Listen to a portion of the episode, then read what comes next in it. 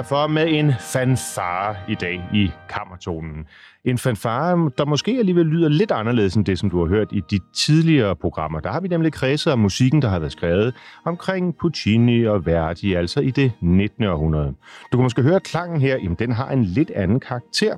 Det er fordi, vi er langt tilbage i tiden. Vi er faktisk helt der tilbage ved den første opera, som man har kunnet spore i operahistorien. Monteverdi, født i 1567 og skriver sin musik ind i, begyndelsen, øh, i begyndelsen af 1600-tallet. Det her, det er ikke muligvis hans første opera, men det er den første opera, vi kender, fordi med de der 400 år, der er gået, ja, så er der desværre også noget, der er gået tabt. Og det vi hører her, det er altså Orfeo, åbningen, og det er med Le Concert d'Astre, European Voices med Emmanuel Haim som dirigent. Og hvorfor starter jeg så her i dag? Jo, det gør jeg, fordi i dag, der skal vi ikke fokusere så meget på stemmerne. I dag skal vi fokusere på kapellet. Og derfor så er jeg meget, meget glad for at kunne introducere min, øh, min øh, gæst, nemlig Henrik Goldsmith, som er øh, oboist, øh, og en af de virkelig, hvad må man kalde det, et koryfæ i det kongelige kapel. Du har i hvert fald været øh, med rigtig længe, og du har spillet i meget, meget store orkestre rundt omkring i, øh, i verden, blandt andet Berliner øh, Philharmonikerne og andre steder. Tak fordi du var med her i, øh, i dagens program. Jeg glæder mig. Det er sjovt. Fortæl mig lidt om, øh, hvordan er det, og øh, altså hvilken rolle spiller du i kapellet, hvis vi starter der. Så kan vi se kapellet i forhold til sangerne bagefter, men du spiller øh, obo. Ja. Hvordan er det, og hvad er det for en rolle at have i, i orkestret? Ja, igennem rigtig mange år, så har jeg været soloist i det kongelige kapel, og vi har jo særlig ansvar sammen med vores koncertmester, vi stemmer orkestret. Så det er den mm-hmm. helt sådan, praktiske opgave, vi starter med, at oboen den giver ad netop det, som du har opkaldt din... Så det er det, øh, faktisk både det her program, og, øh, og når I sætter jer i, øh, i øh, orkestergraven, det er det, man hører. Det er dig, der spiller et A. Kammertonen, ja. som er meget aktuel. Og hvor, hvor, hvorfor er det dig? Ja, det har der været mange teorier om, men man mener det er, fordi oboen har sådan en gennemtrækkende klang, så den, den går lige igennem orkestret, hele vejen igennem orkestergraven, så alle kan høre oboens klang. Uh, hvis det var en klarinet, ville det være mørkere og rundere og mere udefinerligt, men uh, oboens klang er så, så klar, så derfor bruger man det instrument. Det har man gjort, i hvert fald i al den tid. Jeg har været der også i mine lærermestres tid, så det er blevet tradition. Og hvorfor, hvorfor er der brug for at stemme? Altså, hvorfor kan man ikke bare sætte sig ned og spille? Nej, hvis du kommer ind med et helt korps af stryger, så skal strækkene jo altså sættes på plads det er meget afhængigt af vejr og vind. I øjeblikket er det koldt udenfor, så skal vi så give strækkelse på en måde, og hvis det er varmt og fugtigt, så er det helt anderledes. Mm-hmm. Og vores andre instrumenter, de skal også lige... Øh, man skal lige mærke, om, om man nu er det rigtige sted. Man skal lige være varm. Ja, der er også noget rituelt over det. Der er også noget fantastisk, et ritual, når man går ind i orkestergraven, så stemmer vi. Og jeg ved, når publikum sidder der, det er også lidt som, uh, nu sker der noget, nu kommer den der summelyd af et A, og så ved vi, at nu er vi, nu er vi klar til det. Ja, ja. Så det er lidt ligesom gongongen, der lyder, nu begynder det. Lige præcis. Ja. Og når vi har, øh, i dag øh, har lukket sangerne lidt uden for dørene, så er der måske nogen, der, derhjemme der sidder og siger, hvad nu det er? Det er ikke et program om opera, det her. Ja. Men det er det jo, men man kan jo dårligt forestille sig en, en operaforestilling uden et kapel. Ja. Og det kongelige kapel er vel det ældste i verden, er det ikke rigtigt? Jo, det siger vi jo selv med ja. stor stolthed. Ja. Øh, nu er det jo selvfølgelig lidt af en tilsnigelse, fordi vi blev oprettet af Christian I i 1448. Og der var det jo selvfølgelig langt, langt, langt fra det, man kan kalde et operaorkester. Det var mm. jo et trompeterkorps.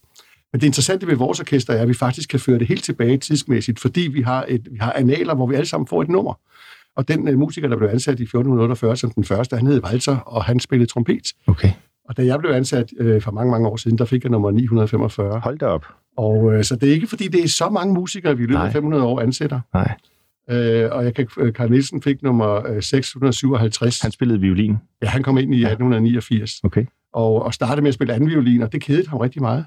Så vi har, vi har faktisk fundet sådan nogle små øh, skjorteflipper, øh, hvor han øh, har skrevet små melodier ned. Nå. Og på det tidspunkt, da han kom ind i orkestret, der spillede man mest balletmusik. Der ja. var det jo, der var operaen meget svag, men der spillede vi masser af Bonner Vildballetter. Og ja. øh, så sad han og kedede sig ved at spille anden violin. Cha cha cha cha cha cha. Og så sad han og skrev sine egne melodier imens. Ja, det gjorde han. Ej, hvor godt. der er jo øh, rigtig mange historier, og øh, ja, øh, sikkert også et par røverhistorier om, øh, om, øh, om kapellet. Øhm, mange lyttere derhjemme vil måske huske fra en Olsenbanden-film, det her med, at øh, kapellet, de hader dirigenten, og dirigenten, han hader sangerne osv. Ja, ja. Er det sådan øh, på teateret? Øh, ja, til en vis grad. Jeg har i hvert fald oplevet mange faglige konflikter på teateret. Ja. Noget af det mest interessante, jeg oplevede, det var tilbage i 80'erne, hvor vi havde fået en ombygning af det kongelige teater, og så havde man fået en orkesterkrav, der kunne køres utrolig langt ned fordi sangerne havde et ønske om, at musikerne skulle være så svage som muligt, så man kunne høre sangerne. Ah. Og det var en stor ulempe for os at komme helt ned i sådan en kælderetage og sidde og spille. Så vi lavede en auktion, der hed Spil Sagte Auktion. Okay. Så vi spillede meget, meget, meget svagt. det gjorde det unaturligt lavt. Ja, ja. sådan at, at der var ingen, der kunne påstå, at vi øh, skulle ned i den dybe grav. Det var frygtindgydende at spille Saul og David i, i sådan pianissimo-nuancer hele tiden. Ja. Men det var, fordi der var sat et lille udvalg ind, som skulle øh, bedømme balancen på teateret. Og så ville vi jo gerne vise, at vi i høj grad kunne, kunne lave en balance selv. Selvfølgelig. Det var meget ubehageligt. Og så derfor har kapellet tit været i kontrast til omgivelserne. Vi har haft lønkampe, og mm. der har været folk, der blev smidt ud, og folk, der stak af med instrumenter. Og, er det rigtigt? Ja, ja, ja, ja. Og ja. ja. Men, men, øh, men øh, du spiller øh, obo, og oboen er vel et af de ældste instrumenter, vi kender. Er det rigtigt, den stammer fra skalmejen, og så er en videreudvikling ja. af det? Ja, det er ja. rigtigt. Ja, så der må være skrevet virkelig meget musik for, for, øh, for obo. Øhm, og også i operasammenhængen øh, er vel en, en, et, en instrumentgruppe, som så altså er gået igen helt tilbage fra Monteverdi, som vi hørte lige før, og, og op igennem tiden. Ja, Sorbon har jo en lang historie, først og fremmest i barokken, hvor den blev Johann Sebastian Bachs yndlingsinstrument, og meget, meget melodiførende i den periode. Ja. Øh, det er først i slutningen af, af, af 1700-tallet, at klarinetten egentlig kommer ind i orkestret hos os. Det er jo også først der, den bliver opfundet, ikke? Er det ikke Mozarts uh, klarinetkoncert, der sådan er det første rigtige stykke jo, musik for klarinet? Jo, det kan godt sige. Ja. Der, der sad to brødre nede i Wien, Starterbrødrene, og udviklede det her instrument, og rejste for også rundt med, med Wolfgang Amadeus Mozart. Ja. Jeg var med for eksempel til uopførelsen af Don Giovanni i, i, øh, i Prag. Ja. Så øh, der, der er sket en udvikling af instrumenterne hele tiden.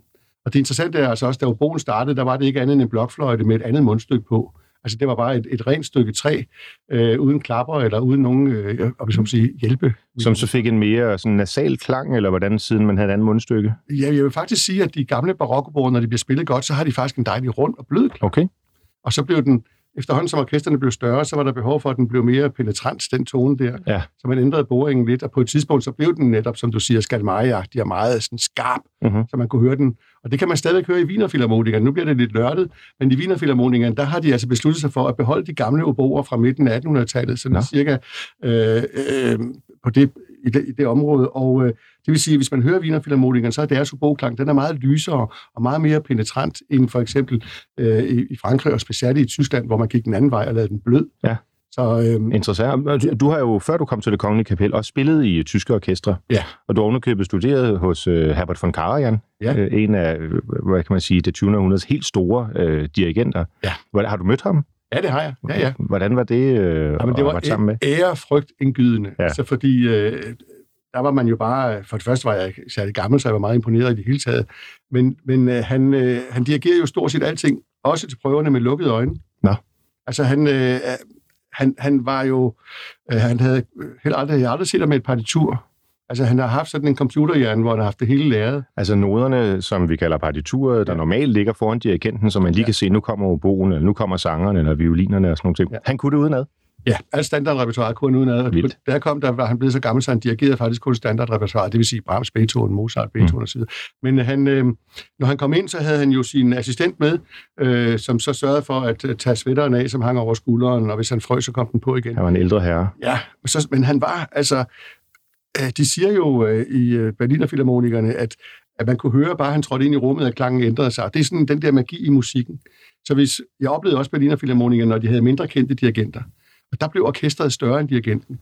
Okay, der blev det på så den der måde. var en magtkamp imellem dirigent og orkester, kan man sige? Ja, man må tænke Hvem ville styre?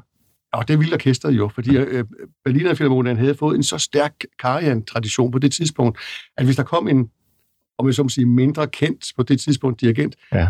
så spillede de som Karajan. Altså han kunne næsten slå, som han ville, men de kunne ikke komme ud af den der Karajan-klang, som, var, var, var, som de var opdraget med, og som vi på Karajan Akademiet blev opdraget i. Og han oprettede jo sit eget akademi i 70'erne, fordi han gerne ville have, at der kom efterfølgere til de musikere, der var, som allerede kunne trænge ind i orkestret fra første dag og være med i traditionen. Så vi blev opdraget i den særlige tradition. Imponerende. Ja. Jeg synes næsten, at, øh, at vi skal høre noget Karajan, fordi Ja, vi, øh, vi startede som sagt med, med Monteverdi, og det er jo her i, i fasen imellem den, den helt tidlige sådan madrigalbaserede opera, og så øh, ind i renaissancen. Ja. Og øh, det er en spændende klang. Det er et ret lille orkester i virkeligheden, ikke? Der er oboer, der er stryger. Øh, hvad har vi ellers med? Fagot? Der er fire blokfløjter. Ja, ja fagotten er der ikke engang med, den hedder en dulcian på det tidspunkt, okay. det er sådan et uh, fagotinstrument. Og så er, er Continuo-gruppen, altså den, den dybe gruppe, det vi i jazzmusikken kalder rytmegruppen, ja. den består jo af sådan en ærkelut, sådan en, en lut, som har en, en, en, et gribebræt, der er flere meter langt. Det ser fantastisk ja, ud. Ja. Øhm, så det er, det er et mindre instrument, det er mere øh, orkester, det er også mere sart. Bortset fra trompeterne, som altså er det, der hedder naturtrompeter. Det vil sige, at de har ikke nogen ventiler, så de kan kun spille nogle få tonarter. Og her kunne vi høre, så var det C-dur, de spillede mm. i fanfaren her. Øhm, og så sker der egentlig ikke ret meget i orkestret i næsten i 100 år. Er det, er det en, en statisk størrelse, der, der, der er ikke det, vi kalder et symfoniorkester. Nej. Men så sker der alligevel noget, når vi kommer ind i 1700-tallet. Præcis. I, øh, i, øh, især i, i Tyskland. Ja. Øhm, hvor i, øh, nu kan jeg ikke huske præcis, hvornår, men hvis nu jeg siger 1720, så er det ikke helt forkert, at der bliver født en, en lille dreng med efternavnet Gluck. Ja. Og han, øh, han reformerer jo øh, operan på, på mange måder.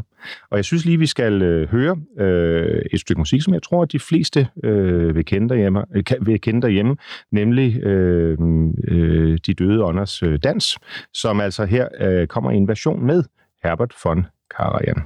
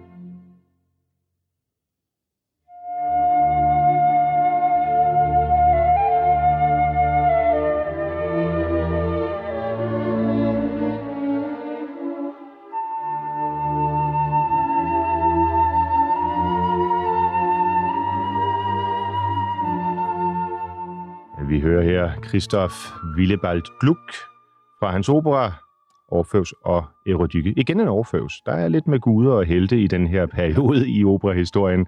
Henrik, øh, du sidder sådan helt og svælger hen og sagde også lige, mens vi hørte musikken før, at det ikke Karl Heinz Søller, der spiller der. Hvordan kunne du høre det?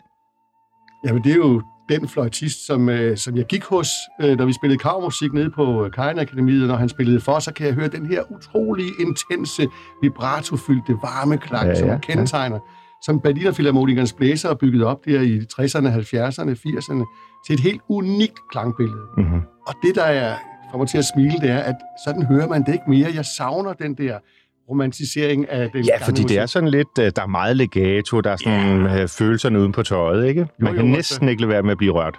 Nej, vi er, altså, vi er, vi er i varm bruseblad. ja, præcis. Og, vi, altså, og, og i de seneste 30-40 år, der er kommet en, en, skal vi sige, en mere autentisk øh, måde at spille barokmusikken på. Det vil sige, at man tager de gamle instrumenter, mm. og man prøver at dykke ned i historisk, hvordan har man spillet dengang? Har man brugt så meget vibrato? Har man og, og der er altså nogle skoler, der siger, at meget mindre brug af vibrato, meget enklere og meget, øh, meget mere øh, kammermusikalsk, og, og, og nogle instrumenter, der er meget sværere i deres udtryk. Og hvor ved man det fra? Altså, hvordan kan man, man kan jo ikke lige ringe tilbage til et look og sige, hey, hvordan vil du gerne have det spillet? Nej, der findes altså nogle, øh, i baroktiden nogle, øh, nogle skoler, der blev skrevet ned. For eksempel var der fløjtisten Kvans, som lavede en helt fløjteskole. og, og selvfølgelig har skrevet noget om, hvordan man ornamenterede, hvordan man udsmykkede musikken. Så man, man har en fornemmelse af traditionen. Okay, så det er beskrevet i lærebøger? Dels det, og dels øh, på Bachs tid, øh, der udsmykkede han selv melodier. Mm-hmm. Nogle af de obokoncerter, jeg spiller, de er udsmykket, selvom de er skrevet italienske komponister, så har han udsmykket dem. Det vil ja. sige, at vi har, jeg har fået en fornemmelse af hans ornamenteringsstil, øh, stil. og det har været helt vildt. Ja. Altså, nogle af dem har været rene primadonnaer. Altså som solister? Ja. ja og Johann Sebastian Bach, som er lidt tidligere, men ellers samme, samme tid som det, vi hører her med, med Gluck. Han skrev nogle operaer, men skrev en masse oratorier og koncerter, blandt andet for, øh, for øh, obo-stemmen, ja. som, øh, eller obo-instrumentet, som du, øh, Henrik, øh, mestrer til perfektion. Her i øh, kammerzonen vil vi i dag fokusere lidt på orkestrets rolle. Det er derfor, vi i dag ikke hører musik med stemmer, men alene orkestret, eller kapellet, som man kalder det. Og, øh, og jeg er så heldig at have Henrik Goldsmed med fra det kongelige kapel, som teknisk set kan spore sin øh, historie helt tilbage til 1448. Men det er jo ikke det samme orkester hele vejen igennem. Og det, der også er interessant, og som jeg gerne vil høre dig lidt om, øh, Henrik, det er, du sagde før, at i begyndelsen, der var det bare, eller ikke bare, men der var det primært et trompeterkorps. Ja. Og så vokser det jo. Og kan man også høre det i musikken igennem, øh, igennem årene, at, øh, at kapellet får ligesom en anden volumen? Ja, naturligvis. Øh, ligesom alt andet i verden, så, så vokser øh, de musikalske rammer, der bliver bygget, på et tidspunkt bliver der bygget operahuse. Der kommer sådan en hel bølge af, af operahusbyggerier rundt omkring i Europa. Der, den, I Tyskland specielt, øh, hver eneste lille by skal have sit eget operahus. Øh, og det vil sige, at orkesterne bliver også større. Øh, sangerne skal lære at synge på en anden måde, så de kan komme ud over et orkester. Instrumenterne bliver udviklet, så der kommer et, et større gangbillede. Men mm. vi skal ikke glemme, at det kongelige kapels historie har svinget. Altså, jeg har en liste her over, hvor store de har været. I 1721 var der 14 medlemmer, øh, og så i 2014 var der 110. Øh, og siden, altså 14 medlemmer, det var fordi, det bliver lidt øh, teknisk nu, men de musikere, der var ansat på hoffet, det var øh, det var ofte øh, messingblæser, og så senere hen i 1700 så kommer strygerne til, ja. og så pludselig så får vi noget, der minder om et symfoniorkester, ja. og så starter man også med at lave øh, opera i Danmark. Altså i renaissancen der, Christian den 4., som jo gik for at være en af de konger i, i Europa, der fokuserede allermest på kunst, kultur og musik osv., så, så var det mest fanfare-musik og militærmusik øh, stadigvæk, eller det vi hørte i, i begyndelsen? Ja, men så importerede man altså også nogle store øh, øh, virtuoser udefra, som John Dowland, der spillede på lut, mm. og har skrevet en masse øh, musik for det instrument. Og øh, Heinrich Schütz kom også i det kongelige kapel, som jo har skrevet netop så Mette Greler vokalmusik ja. øh, i allerhøjeste, på allerhøjeste niveau. Så man kan sige, at kongen øh, havde jo al magten, og det var den eneste, øh, sammen med kirken, den eneste, der, der, der købte musik. Ja, altså, det er rigtigt. Det var faktisk der, hele fødekæden den, øh, den opstod. Ja. Så man, som, som ansat i det kongelige kapel, så var man altså en af kongens tjenere. Absolut. Er I stadigvæk det egentlig? Det hedder jo det kongelige teater. Ja, det, det gør det, men vi blev jo teatermusikere på et tidspunkt, hvor, øh, hvor øh, og der var, det var faktisk, øh, det var ikke uden sværslag, fordi det var sådan, at når man havde spillet for, for kongen, så blev man belønnet med en flaske rødvin. Nå. Nå. Det var jo en kæmpe løn. Øh, ja, det må, ja, altså det, er, det, er det den her, øh, den her Rosenborg-vin, vi taler om, eller hvor er vi henne? det, det har jeg ikke nogen nærmere definition på, hvad det var for en vin. Men, men da, da orkestret så blev over, overgik til at være teaterorkester, øh, så bortfaldt det privilegium, og det var musikerne stærkt utilfredse med. Og jeg vil først også lige sige, at, øh, at det med aflønning var meget interessant, da, da Carl Nielsen han er jo født i først senere hen i 1865, mm. men da han som 14-årig blev ansat i militærorkestret i Odense, der er en del af lønningen, af belønningen, det er jo øl. Nå, stadigvæk på det tidspunkt? Ja, ja, på stadig på det tidspunkt okay. får man noget af sin løn i øl. Og hans mor var jo meget bekymret om en 14-årig knægt, der skal drikke øl, og kommer ind til alle de letlevende damer inde i Odense osv. Det er en helt anden historie, mm-hmm. men, men øh, musikerlønningerne har også svinget meget i, øh, i tidens løb. Og på et tidspunkt har man jo haft dobbeltfunktioner, både været tjener og, og uh, musiker. Altså man har virkelig været nederst i et hierarki. Det var ganske få, som skilte sig ud. Okay. Det er jo en interessant historie, og du sidder også med en bog foran dig, som, øh, som beskriver hele fortællingen. En bog, der udkom for et par år tilbage, ikke? så vidt jeg husker. Jo. Ja, om det kongelige kapel. Når nu vi taler om, øh, om øh, konger, det kunne også være grever og baroner, øh, så er det jo egentlig en fin overgang til, øh, til netop øh, Wolfgang Amadeus Mozart. Ja. Øh, ikke fordi han på den måde var grevelig eller noget, øh, men fordi han jo øh, fem år, tror jeg, som jeg husker det, før sin død, skriver en, en opera til Beaumarchais øh, skuespil øh, om Figaro. Ja. Øh, og Figaro er jo en, øh, en figur, der går igennem operahistorien. Rossini øh, skriver som øh, bekendt øh, Barberen i Sevilla, hvor Figaro, Figaro, Figaro, Figaro, Figaro ja. spiller en meget central rolle. Der kan man jo ligesom sige, at Mozarts øh, opera her, selvom den faktisk kommer, bliver skrevet efter Rossini, så er det toeren, altså sådan i, i kronologisk sammenhæng. Den foregår efter ja. det, der udspiller sig i, i Rossinis øh, opera. Og øh, Mozart er jo på mange måder en altså en, en, der tager musikken et helt andet sted hen. Nu hørte vi øh, et luk før. Mozart blev født 1756, øh, det vil sige lige i midten af, af 1800-tallet. Og øh, kan du sætte nogle ord på, hvad er forskellen på at spille Mozarts musik i forhold til, til, til det, der ligger før? Altså jeg vil sige, forskellen ligger i, i, for, for mig først og fremmest i den øh, afsindige øh, øh, øh, menneskelighed, der er i øh, musikken. Og det, det, er der, det er selvfølgelig lidt af en floskel, for der er selvfølgelig også masser af menneskelighed. Vi har lige siddet og svømmet hen over gluk. Men, men de temaer, vi beskæftiger os med i Mozarts opera, som netop Figaro's bryllup og senere Don Giovanni, det er jo et spirende oprør mod hele den adelsklasse, som, mm. som faktisk har domineret hele tilværelsen for, mus, som, for musikerne. Og Mozarts egen far, han var så ansat øh, i kirken øh, af ærkebiskoppen i Salzburg, og, ja. og Mozart kunne ikke fordrage det. Nej. Han, han, han kunne, det var først, da han kom til Wien, og så fik han så et, skal vi sige, lidt forhold, men alligevel han kan komme under Josef den andens vinger, ja. hvor, han, hvor han så beskrev og tog nogle meget kontroversielle emner op, som for eksempel Figaro's bryllup eller Don Giovanni, hvor man direkte udstiller, skal vi sige, greven i begge tilfælde, en, en adelsmand, som noget af en, af en, af en schuft, en svindler, utro. Decideret dekadent øh, type, ikke? Altså i, i, Don Giovanni, ja. sindssygt dekadent, ja. øh, kriminel, øh, lystmorder, øh, løgner, altså... Og en hårbuk. Og absolut, det er der vigtigste, ikke? Så det er altså, at ture det, på, men nu ligger det ganske tæt på den franske revolution og hele den, den, øh, den, skal vi sige, opbrydningstid, der var. Og det vagte jo også noget øh, furore, da, da det kom frem, at Del Ponte havde skrevet øh, tekst, altså libretto, ja. til, til Mozart om det ja. her, fordi Beaumarchais øh, skuespil, øh, det havde jo netop været en del af hele revolutionen i øh, Frankrig og bevægelsen øh, øh, frem mod 1789 og, og, og hvad deraf øh, fulgte. Men øh, Mozart fik alligevel på sin øh, charmerende, lidt drengede måde drejet øh, skuespillet ja. og musikken i en anden retning, ja. så det kunne lade sig gøre at, at opføre. Jamen, han kalder det jo netop uh, Don Juan drama giocoso. Ja. Og det vil sige, at, at han tilføjer i dramaet, at okay, der, der er også noget humoristisk i det. Præcis. Og det er der jo i allerhøjeste grad. Det er også en forviklingskomedie, og der, der udspiller sig virkelig komiske scener, hvor Leo Porello for eksempel skal synge en serenade forklædt som sin, uh, sin, sin chef. Der, ja. det, så så uh, han havde masser af humor, Mozart. Men det, som er så afgørende for mig, det er den helt ufattelige intensitet, der er i den musik. Ja.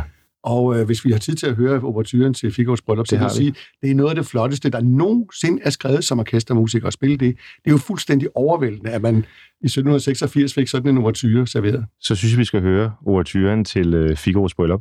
Og øh, det gør vi med orkestret fra øh, Deutsche Oper i Berlin.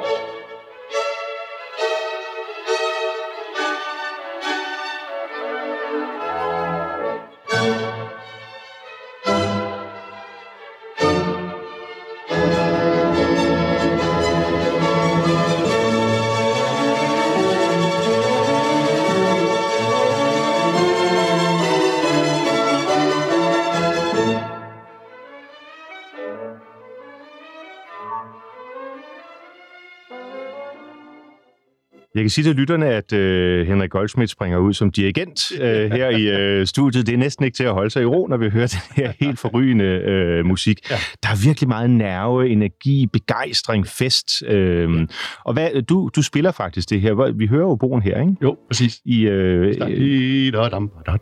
lige præcis. Så I lægger så at sige op til, øh, til violinerne i forhold til de der, øh, til de der kulminationer? Ja, vi har sådan nogle små øh, indskud sammen med hornene for øvrigt, og øh, jamen, alle har her en kæmpe, kæmpe rolle. Mm. Øh, og det er jo det der, den der myriade af stemmer, som pludselig alligevel samles til det, det der utrolig begejstrede og glade. Og der er ikke nogen overtyre, der kan sætte mig i bedre humør. Altså, når vi, jeg elsker, når vi skal ind og spille Figaro. Jeg ved, at fra første takt, der der en lille, lille, lille, lille, lille. Ja, ja. Godt, han sidder og øver inden, fordi det, det, det er svært at spille på godt. Og dengang må det have været endnu sværere, for der var, der var ikke alle de her øh, klapper til at lave hjælpegreb med sig. Så jeg har været meget virtuose musikere. Eller også har det bare ikke lyttet lige så godt. Det ved man jo ikke. Tænk, hvis vi havde en tidsmaskine og kunne ja. tilbage og høre det. Det ville jeg give meget for. Du nævnte operan i, øh, i Prag lige før, hvor man jo havde, øh, jeg tror året efter øh, Figos Bryllup, havde man premieren på Don Giovanni. Præcis. og de spiller jo stadigvæk, altså det, de laver nærmest ikke andet derovre, kan jeg huske. Jeg var over og hørte det for nogle år siden, hvor det stadigvæk er de oprindelige instrumenter og så videre og så videre. Det, det er en sjov klang at, at opleve, ja. så selvfølgelig også, fordi Mozart jo dirigerede urpremieren, ja. så man ved, han stod dernede øh, ja, ja. Og, på podiet. Ja.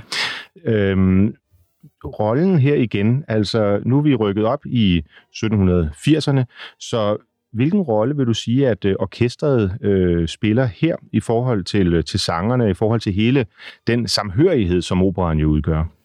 Ja, altså her har vi jo fået et orkester, som har fået symfonisk størrelse. Øh, det er jo skrevet på skuldrene af, af Josef Haydn, der skrev 104 symfonier og udviklede, skal vi sige, en fuldstændig formel på, hvordan man skriver en symfoni, og hvilken orkesterbesætning man har. Og på det tidspunkt, hvor, hvor de her operer er skrevet, der havde Mozart fundet det instrument, som han forelskede sig i, nemlig klarinetten. Mm-hmm. Og der sad to brødre nede i Wien, Startlerbrødrene, og udviklede den her klarinet, så den lød rigtig, rigtig godt, og de spillede selv fremragende. Og Mozart inddragede dem i sit orkester. Og han fik i 1782 opgaven af Josef den anden, kejser Josef den anden, at lave et, et hofensemble. Okay. Og der, der havde han så to boer, to klarinetter, to horn og to fagotter, som også udgjorde grundstammen i symfoniorkestret. Det er præcis den besætning, han bruger i sine operer.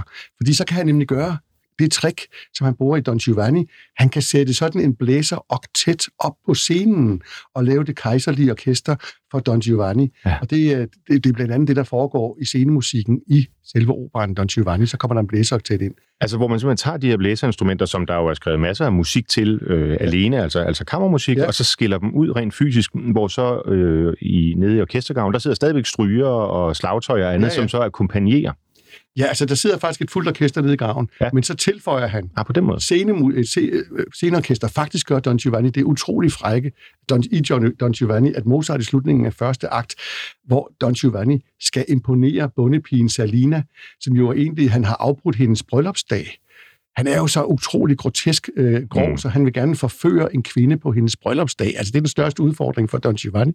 Så i finalen i første akt, øh, der... Øh, der vil han blære sig, så han inviterer hele tre danseorkestre til sin store fest, hvor han vil imponere hende. Og det, og det er Mozarts topgenialitet, at den første det første orkester spiller en minuet, som går i tre.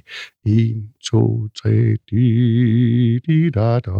Og så kommer det næste orkester ind, som spiller en kontradans, som går i to. Okay. Di, dum, di, dum, da, da. Og så slutter han af med det tredje orkester, der kommer ind på scenen, som spiller en lendler, der går i ni. Dem, da, da, di, da, da, di. Og det får han til at passe sammen i sådan en kakafoni, som med Mozarts geni alligevel ja. bliver harmonisk forståelig. Og det viser jo Mozarts brug af orkestret. Han er fuldstændig virtuos omkring øh, virkemidlerne. Og øh, han, jeg vil faktisk sige, at Don Giovanni er en, en virkelig banebrydende opera. Alene overturen, hvor man fra første, fra første akkord, den her D-mol-akkord, mærker, at det her, det ender altså virkelig grusomt. Ja, ja. I kan godt berede jer på, om tre og en halv time, så sidder I og er redselslagende.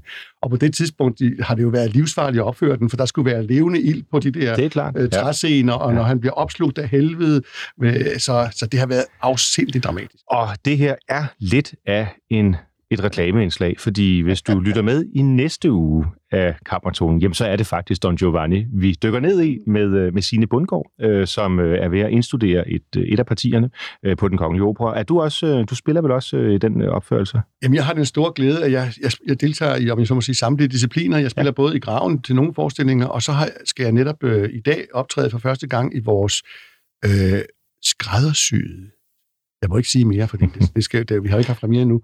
Men altså, vi skal jo på scenen, det, det ved man jo. Ja. Så vi skal op på scenen i vores kostymer, og have første kostymeprøve i dag. Det er altid noget af det mest spændende, ja, når, man, når man kommer ind der og skal prøve første gang. Ja. Og så har vi lært al scenemusikken udenad, sådan at vi kan øh, lade os instruere af instruktøren til, hvor vi skal stå, hvor vi skal gå hen, hvordan vi skal agere.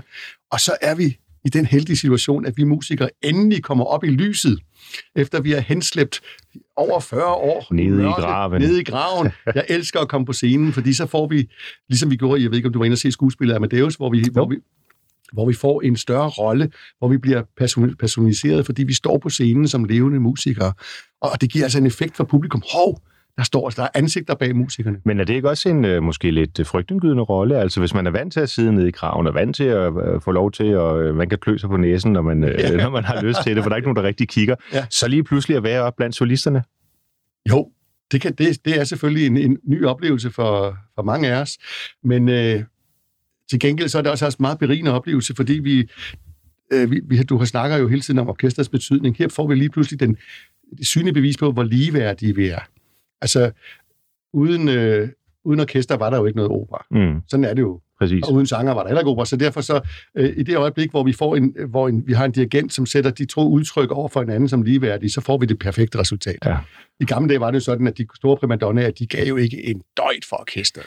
Der er jo flere operer i den her periode, øh, blandt andet øh, under Mozart, som simpelthen bliver skrevet til nogle af de øh, helt store sangere. Absolut. Øh, hvor det netop er ja, primadonnaen eller, eller, øh, eller andre, som, øh, som er omdrejningspunktet. Jeg tror i vidt omfang, at komponisten blev betragtet som lidt af en håndværker, der bare skulle sørge for, at rammen var pæn. Ja.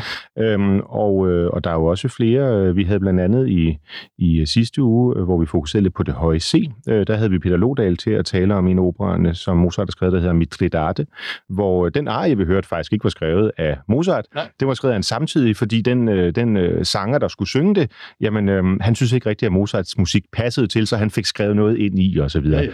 Så, så, så det er en lidt anden tid, end den, vi er, vi er vant til i dag, hvor man virkelig respekterer sådan sammenhængen i operaen. Ja. Så var der også en anden ting, når vi snakker orkestret, det er, for Mozart var det øh, økonomisk øh, fuldstændig øh, uforudsigeligt. Hvis forestillingen kun gik et par gange, så var det ikke sikkert, at han fik den samme gage, som hvis det var en succes. Og så var der det andet, at der sad jo der sad røvere nede i orkestret. Og forstået på den måde, at meget, meget dygtige musikere, som skrev hans musik ned, og så solgte de musikken til, til kejseren. For eksempel er alle Mozarts operer arrangeret for mit instrument, altså blæse, blæseensemble. Øhm, og, og hvis ikke det var Mozart selv, der gjorde det, der var ikke noget, der hed copyright dengang. Nej. Så hvis man kom løbende op til Josef den anden, jeg har den sidste nye opera skrevet ned, du kan få den opført for dine otte musikere, der sidder her i aften, mens du spiser aftensmad, så kan vi spille Don Giovanni for dig. Så var det ikke Mozart, der fik pengene, så var det den lille operist Vendt, som havde skrevet alt Mozarts musik ned, og, og det foregik altså. Så det vil sige, at, at det var en meget, meget risikabel affære på det tidspunkt at være øh, komponist. Og, og Mozart, må man sige, havde jo også en meget tragisk skæbne, altså øh, af mange årsager, men, øh, men økonomien spillede jo bestemt en rolle. Dør som, som 35-årig, øh, 5. december 1791, øh, og er jo på det tidspunkt så fattig, at han simpelthen bliver kastet i en, i en fattiggrav. Øh, så vi ved ikke, hvor han ligger øh, i dag. Men vi har heldigvis hans musik. Og en anden øh, komponist, som øh, hvis musik vi skal høre øh, lige om lidt, det er lidt længere fremme i øh, tiden. Vi bevæger os en, øh, en øh, 70 år øh, frem, og så tager vi tilbage til øh, Italien. Og så er der lige pludselig sket øh, en hel masse. Der er kommet en, øh, en, en ny komponist øh, på banen, som er blevet født i 1813. Han hedder Giuseppe Verdi. Øh, og ligesom øh, Mozart i Tyskland, reformerede musikken fra renaissancen og rokokoen og ind i det, vi kalder Wienerklassikken, ja, så tager øh, Verdi den italienske opera fra bel canto-stilen og ind i en mere alvorlig stil. Og lad, lige, lad os lige starte med at høre et, øh, et øh, lille stykke, nemlig præludiet eller introen fra hans opera La Traviata. Ja.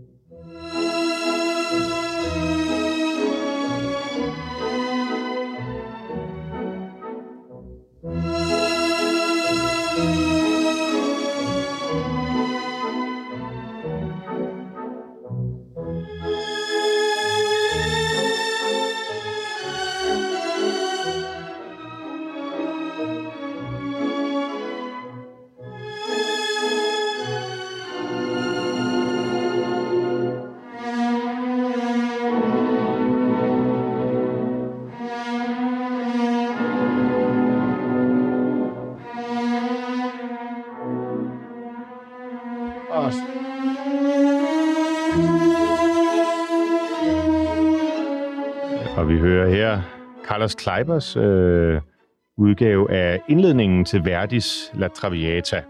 Og øh, igen springer du ud, øh, Henrik, som, som dirigent og står her og ja, mærker musikken. Det er jo, det er jo ekstremt øh, nærværende. Det er meget, det går lige ind under huden. Og man mærker en indledning, som er sådan sørgmodig, og så pludselig så kommer den her valseagtige dans. Det er en interessant, øh, det er en interessant måde at åbne operan. Hvorfor tror du, han Verdi gør det? Jeg tror, det er fordi, at Verdi han var jo en, en mester i psykologi. Øh, hvis du kommer ind i et operahus og sætter dig ned, så forventer du altid, at der kommer en overtyre, ligesom jeg fik vores bryllup. Mhm. Du kan lige nå at putte bolden i lommen, og der er ikke nogen, der lægger mærke til det, fordi der er festfarver. Men her starter han jo med de høje stryger, lige så svagt. Og det er jo det gamle trick, som en god skolelærermester ved. Hvis der er alarm i klassen, skal du bare snakke. Nej, det, jeg- det er det, det handler om. Hvis jeg begynder at viske nu, så Ja. ja. lytterne straks... Er der noget galt med radioen? Ja, ikke? Ja, Ja. Præcis. Så det er det gamle trick. Han starter altså meget, meget svagt. Og hvad gør han der? Så forudser han faktisk, at det vi går i gang med nu, ligesom i Don Giovanni, bare på en meget mere, skal vi sige, subtil måde, så lægger han op til, at der kommer til at ske noget sørgeligt. Mm. Altså, Violetta, hun har ikke nogen god skæbne foran sig. Men så kan han jo ikke lade være, som den gamle italiener han er, med straks ganske få sekunder efter, at sætte et dansetempo i gang. Tja. Og så kører han jo faktisk fuldstændig i Mozart-stilen med et akkompagnement og en melodi ovenpå. Da, da, da, da, da. Ja, Ja. præcis. Det er det vidunderlige tema. Og, øhm, og tilføjer så blæserne med mm, tja, tja, mm, tja, bom, bom. Og den rolle der, det er vel, vel nærmest noget, vi kender fra altså Belcantoen. Det lyder sådan lidt Bellini-agtigt øh, Lige præcis. derfra omkring øh, år, århundredeskiftet 17 til 1800, ikke? Jo. Øhm, er det, fordi han stadigvæk er rodfæstet i den tradition, eller er det helt bevidst, øh, at han vælger det, tror du? Nej, man kan sige, at i Verdis liv, der foregår der jo hele musikverdenen en gigantisk udvikling. Altså jeg vil nærmest sige, at 1800-tallet er den periode, hvor der sker allermest. For der går vi netop fra, som du siger, det sarte bel canto, hvor det er sangerens øh, virtuositet, det går an på, øh, langt mere. Der er orkestret sådan virkelig lidt underordnet. Men så tillægger Verdi i løbet af sit liv orkestret større og større betydning. Øhm, og hen mod de slutning, slutværkerne, der er orkestret blevet næsten Wagner-agtig i sin betydning for stemningen. Øh, og, og, og jeg ved ikke, om vi har tid til at spille Otello. Jo, vi kan godt lige høre det som en kontrast. Du skal ja. Ja. bare lige... Altså, øh, La Traviata er skrevet, skal vi sige, 1855, Ja, det er godt. Det er omkring, ikke? 1853. men- 53. Ja, ja. og, øhm, og er jo en af de tre, øh, som sammen med Rigoletto og Troubadouren, der ligesom Præcis. udgør, altså ikke hans gennembrud, fordi det er nok kommet før, men, men det er derfra, det begynder virkelig at Ja. lyde som værdig. Han Ja. skaber sin egen klang og karakter, ikke? ja, præcis. Og så frem mod øh, 1901, hvor han, øh, hvor han går bort, der udvikler han operaen, siger du. Altså, Ja. det, der, han, han stopper ikke bare med det, han selv har skabt, men skaber noget nyt. Ja, og, og ovenikøbet så udvikler han også sangerne, fordi øh, han har de, de gamle bel canto-sangere, som han i starten kan udnytte, men så, når vi kommer ind i, i de store øh, øh, Shakespeare-værker, og med, specielt med Otello, så skal man også kunne synge på en anden måde. Altså, så skal man have fået meget mere Wagner-klang, om jeg så må sige, og man skal have fået mere øh, krop, og når, man start, når vi åbner det her øh, uvær i Otello, det, det er altså også en åbning af en opera, så er vi allerede midt inde i et kæmpe uvær, og det kan vi høre, hvordan han bruger øh, orkestret. Og lad os, lad os netop prøve at høre det. Altså, øh, Otello, som nu skyder jeg igen ud i det blå, jeg siger 1875, øh, 1880, hvor er vi hen, tror du? 1887. 1887, okay, ja. så sent, ja. Men øh, kære lytter, prøv at tænke på, hvordan vi hørte La Traviata lige før, helt pietistisk, inderligt, og så hør orkestrets rolle her, hvor vi har åbningen af Otello. Thank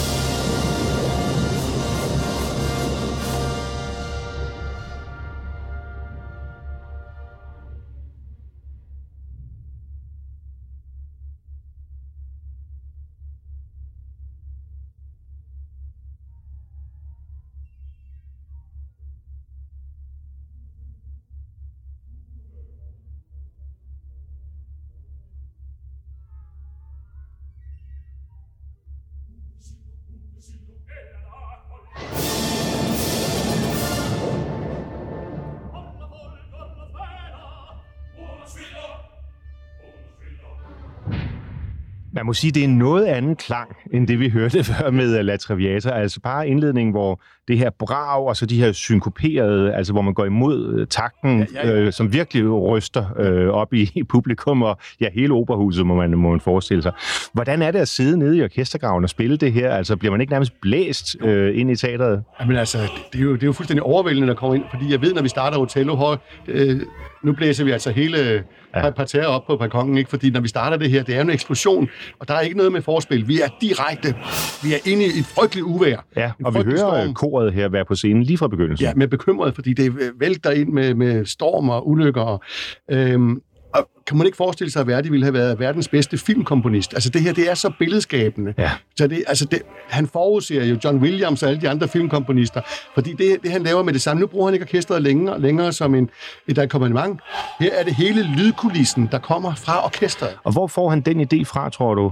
Kan han have lyttet til noget tysk musik øh, for at få tanken? Jo. Eller? Det ved vi jo, han har gjort. Fordi vi, vi sprang jo altså, eller vi ikke nåede måske til Wagner endnu, fordi hvis der var en mand, som virkelig brød med, med, skal vi sige, alle konventioner, både hvordan man opfører sig, og hvordan man skriver musik osv., så, videre, så var det jo ja. selvfølgelig Richard Wagner, ham ja. kan man ikke komme udenom. Fordi han brugte orkestret fuldstændig som en øh, et lydmalende tæppe ned under hele sin, øh, sin produktion.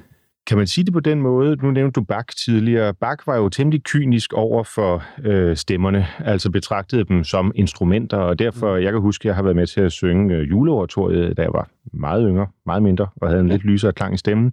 Og det var, øh, det er halsbrækkende nogle gange, fordi man, det er ligesom, at man har indtryk af, at man bliver betragtet som et blæserinstrument. Ja.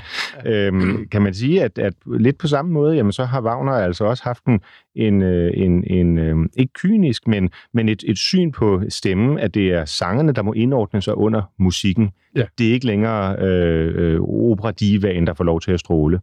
Nej, han skrev jo faktisk nogle overmenneskelige øh, øh, stemmer, Altså, hvis du, hvis du for eksempel er til nord, så, så kan, øh, går der jo rigtig mange år, inden du overhovedet kan synge Wagner, fordi du skal mm. have muskelmassen bygget op igennem rigtig mange år, og trænet og trænet og trænet, for at stå på scenen i en longrin øh, i fire timer, og så det sidst skulle synge hele øh, gradsfortællingen, altså hvor du så skal øh, op på det høje af og så videre, og blive ved med at ligge deroppe. Det kræver altså nogle helt særlige stemmetyper. Ja.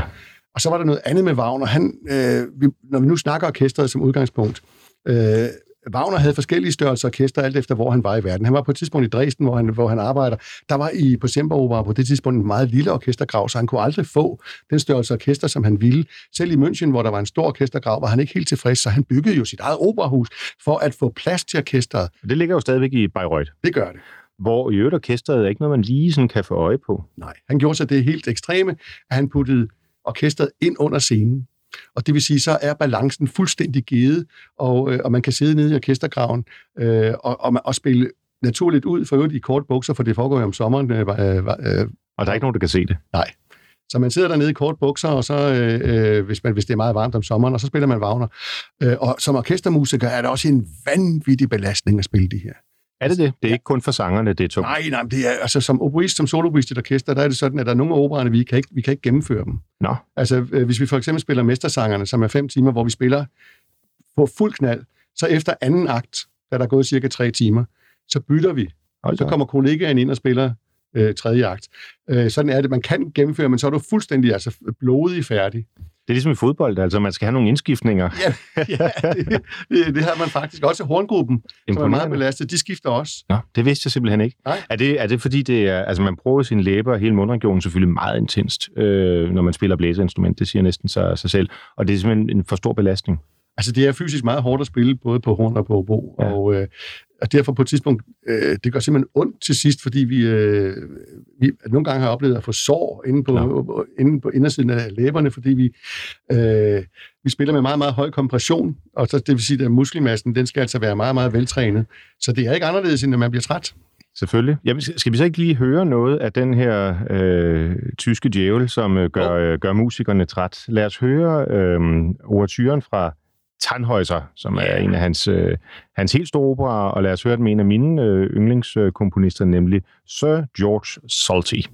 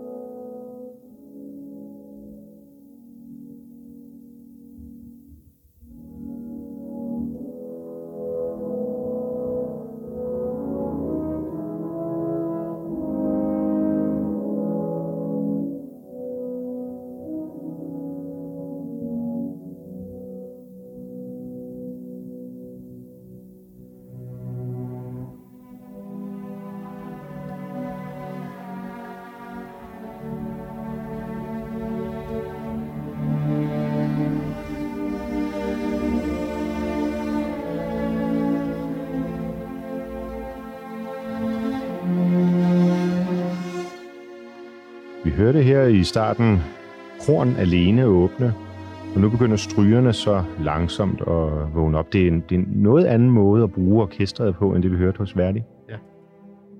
Her kan man sige, at uh, Wagner han er forhalingens mester.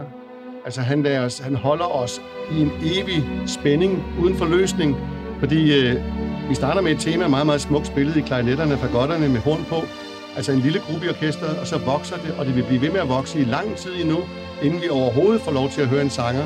Så vi sidder her, og jeg kan næsten ikke tale, fordi jeg kan mærke, at min puls stiger. Han kan jo virkelig... Altså, det er jo, en, det er jo næsten en erotisk stemning, der kommer ud af ja. det her.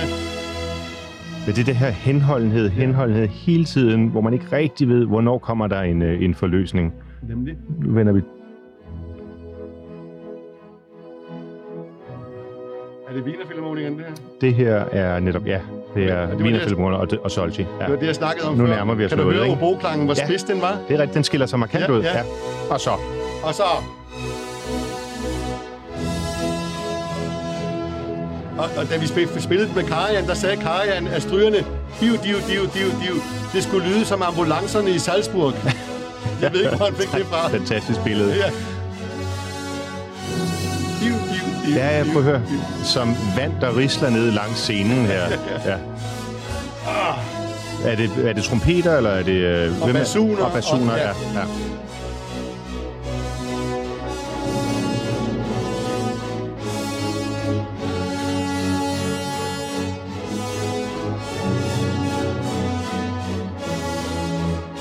Og ny spænding. Ja.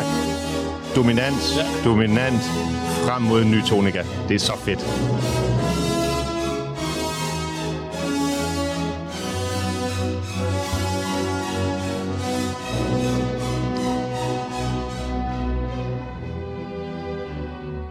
Jeg er glad for, at øh, vi deler begejstringen. altså, det, er, det er simpelthen så øh, på alle måder overlegent. Og bliver jo skrevet bare sådan rent tidsmæssigt samtidig med øh, Traviata. Altså, vi er der i... Øh, jeg kan ikke huske præcis, hvornår Tandhøjser ja. ligger. Han er 45. også i 45, ja. Ja. ja. Og Traviata var fra 53. 53, Ja, ikke? Ja. ja. Så, øh, så, men, men, men fuldstændig forskellige klange. Ja. Der har siddet to mestre med, hvad, øh, ja, 500 kilometers afstand, Ja. og skrevet de her øh, to helt forskellige øh, mesterværker. Og Wagner er vel også på mange måder en, der tager øh, musikken og tvinger den i en anden retning, og Ja. ja. må man sige, har rigtig mange af, sine, af de senere komponister, altså efter, efter ham, som står på hans skuldre og, og, ja, og følger den linje, han har grundlagt. Jamen, altså, han tog det jo helt ud til den yderste ekstrem, på den måde, at, at hele hans øh, psykologi øh, i værkerne, de ligger i allerhøjeste grad i orkestret. Mhm. Han, har jo, han har jo simpelthen... Øh, han er jo mester i ledetemaer, altså det vil sige, at- at personer øh, har, har temaer, der følger dem, som han kan som han kan flette ind i musikken. Men så gør han også noget andet. Han er jo ikke tilfreds med det instrumentarium, der findes. Så han, han går jo også i øh, forrest, når det drejer sig om at udvikle nye instrumenter. Wagner-tuberne er for Mhm. eksempel en, øh, en effekt, som han har udviklet. Det er, at det bliver spillet af vores hornister, men det har et, et opadstridende schalstykke og har en, en Så de har en lidt anden klang. lidt anden klang. Ja. Og han var jo meget, meget forbundet med den her store øh, natur og myterne og de gamle savn og så videre. Og, og hvis man skal spille gamle savn, så er horn jo et utroligt instrument, også fordi det har eksisteret lige siden Bibelen, da shofaren den, øh, den dukkede op. Ja, og- det er vel noget, der så også især kommer ind i hans, øh, hans opera-cyklus øh, Nibelungens øh, Ring, ikke? hvor de spiller en ekstremt stærk øh, rolle. Præcis, ja. Ja. der er der jo hele ensembler for horn og, og, og Wagner-tuba. Og på det her tidspunkt, altså, altså når man taler om Wagners orkester, altså det er jo så stort og omfangsrigt, at der har jeg forstået simpelthen af operahuse her i Europa, der, der ikke kan spille det, fordi man ikke har kapaciteterne. Det var den kamp, som vi førte på et tidspunkt i, i 80'erne, hvor, øh, hvor man ville øh, ombygge gamle scener og lave et, et, et skuespilhus, hvor vi jo så sagde, jamen, der har aldrig været bygget et, et operahus i Danmark, som har plads. Og derfor så øh, endte det jo så med, at vi fik vores operahus, hvor der Mm. er plads til at lave også Wagner-forestillinger i den besætning, som øh, tilnærmelsesvis den besætning, han ønskede. Ja, ja. At der er nogle ting, der er groteske. Han for eksempel vil han gerne på et tidspunkt have syv harper og sådan noget. Altså, han var, Men hvorfor ikke det? Ja, ja, ja, Det er, vel ikke, det er ikke for meget for langt. hvis, man kan få, hvis man kan bede om det og retfærdiggøre det, så synes jeg, man skal have syv harper til sin musik. Men en af de komponister, som jo i særlig grad skylder sin, øh, sin øh, øh, genialitet til, øh, til Wagner, det er den sidste, vi skal høre øh, i dag, nemlig øh, Richard Strauss. Ja. Øhm, kan du sætte på ord på, hvordan det er at spille Strauss? Øhm, er det lige så udfordrende som, øh, som Wagner? Skal man også have en suppleant til rådighed for at kunne fuldføre øh, hele musikken? Øh, nej, man skal ikke have en suppleant, men man skal have sit... Øh, øh, sit øh, man, skal have, man skal komme fuldstændig veloplagt. På mit nodepult, der står Rosenkavaleren stort set altid. Ja. Fordi i de, øh, jeg tror, den er på 54 sider i min stemme, der er der på hver eneste side en udfordring, som jeg skal studere. Det er noget af det mest virtuose, og det er helt ufatteligt, så, så meget virtuositet han kan putte ind i, øh, i et partitur. I hver stemmerne. I hver stemmerne, og ja. der er ikke en eneste stemme, som ikke har en, en rolle, som, som er udfordrende. Han, det er jo en hel myriade af noget, der bliver afviklet, og alligevel så passer det fuldstændig. Øh, og nogle gange så er man i tvivl om, hvilken tonart er vi egentlig i, fordi der bliver spillet så meget samtidig. Og så har han den, det, det mesterskab at, at forløse det, så det lyder fuldstændig enkelt, når man hører det. Øh, når vi nu starter med at høre Rosenkavaleren, som er min absolutte yndlingsopera, fordi det er også en Obro-koncert, hvor jeg spiller Mhm. mm-hmm. øh, ved Rosenoverrækkelsen af Obro. Jeg har sådan en stor rolle som soloist, så der føler man sig vigtig. Øh, der starter han jo med hornene. Hans far var jo en af de største hornister Ja, i hele Han skriver Tyskland. også en koncert for horn. Præcis, to koncerter skriver han Okay, på horn. ja. Og øh, det pudsige ved Richard Strauss er, at han er født året før Carl Nielsen. De føl- følges jo fuldstændig ad, men de er så diametrale modsætninger, hvor Ja. Carl Nielsen han er enkelhedens mand, hvor man kan sige, at, øh, at øh, Richard Strauss han virkelig har nogle af de mest komplicerede partiturer, man overhovedet kan læse. Og lad os høre det her som en, øh, en afrunding på dagens udgave af Kammertonen, hvor vi hører netop med øh, Christian Thielemann øh, introduktionen til Der Rosenkavalier. Ja. Yeah.